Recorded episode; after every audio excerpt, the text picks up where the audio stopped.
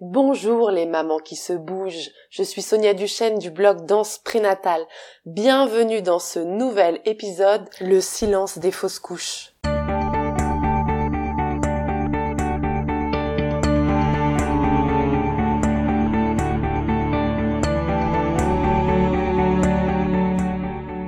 C'est un sujet encore tabou que beaucoup d'entre nous vivent dans le silence. Et ça fait très longtemps que je voulais partager avec vous sur ce sujet délicat qui me touche, qui nous touche.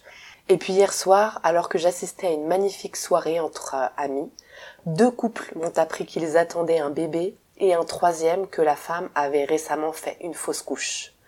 Je me suis dit qu'il était alors temps que je partage avec vous sur ce sujet.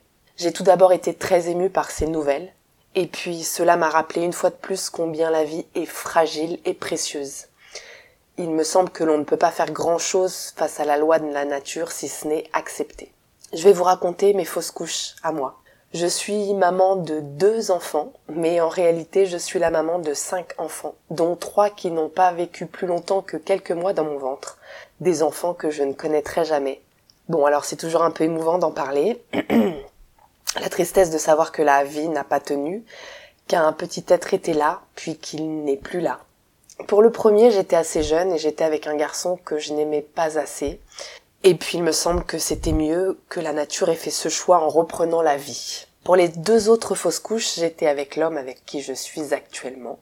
C'est le père de mes 2 enfants. Et après 2 ans de vie commune, nous avons décidé de faire un enfant ensemble.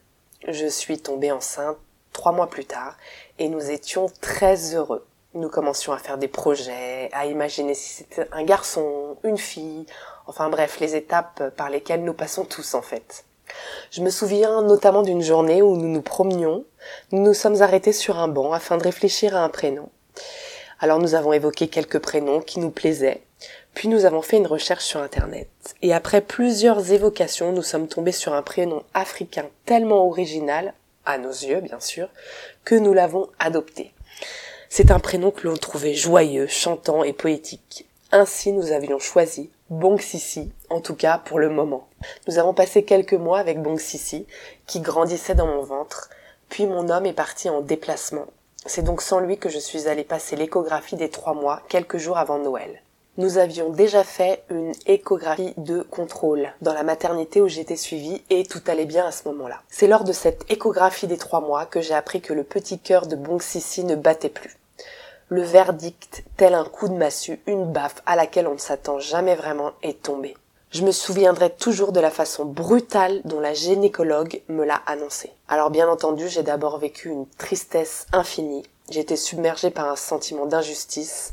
Ensuite, une grosse déprime et très vite un sentiment de culpabilité et de honte. En effet, la culpabilité d'avoir provoqué la mort de ce bébé, sans doute en ayant trop stressé ou encore en ayant trop fait d'efforts, mais aussi la honte de ne pas avoir réussi à conserver la vie en moi. Quelques semaines plus tard, j'ai eu très mal au ventre, j'ai beaucoup saigné et Bongsissi était parti. 4 mois après cette expérience douloureuse, je tombe à nouveau enceinte. Joie renouvelée mêlée à un sentiment de méfiance suite à notre première expérience. Et environ 2 mois plus tard, mon homme se trouve à nouveau en déplacement quand je me réveille en pleine nuit prise de douleur au ventre. Je demande alors à mon père de m'accompagner aux urgences. Après plusieurs heures d'attente, on m'annonce froidement que le fœtus ne vit plus et que mon corps va l'expulser dans quelques temps. En effet, le lendemain, je suis prise de douleurs violentes et je saigne à nouveau. Malheureusement pour nous, j'ai vécu ces 2 annonces sans mon homme à mes côtés. Alors quelques chiffres. En France, certaines sources parlent d'une grossesse sur 10 qui se termine par une fausse couche lors du premier trimestre, d'autres d'une grossesse sur 4. Mais ces chiffres comprennent-ils certaines fausses couches qui surviennent sans que l'on s'en rende compte ou sans qu'on le dise à personne ? Pas sûr. Pour ce qui est de l'après, une étude publiée dans la revue Obstétrique et Gynécologie révèle ceci. 50% des femmes ayant fait une fausse couche se sentent coupables. Pire encore, 2 femmes sur 5 pensent avoir fait quelque chose de mal, des ressentis renforcés par le manque de communication et de soutien accordé aux patientes face aux fausses couches. En effet, 57% des interrogés déclarent n'avoir eu aucune explication après leur fausse couche.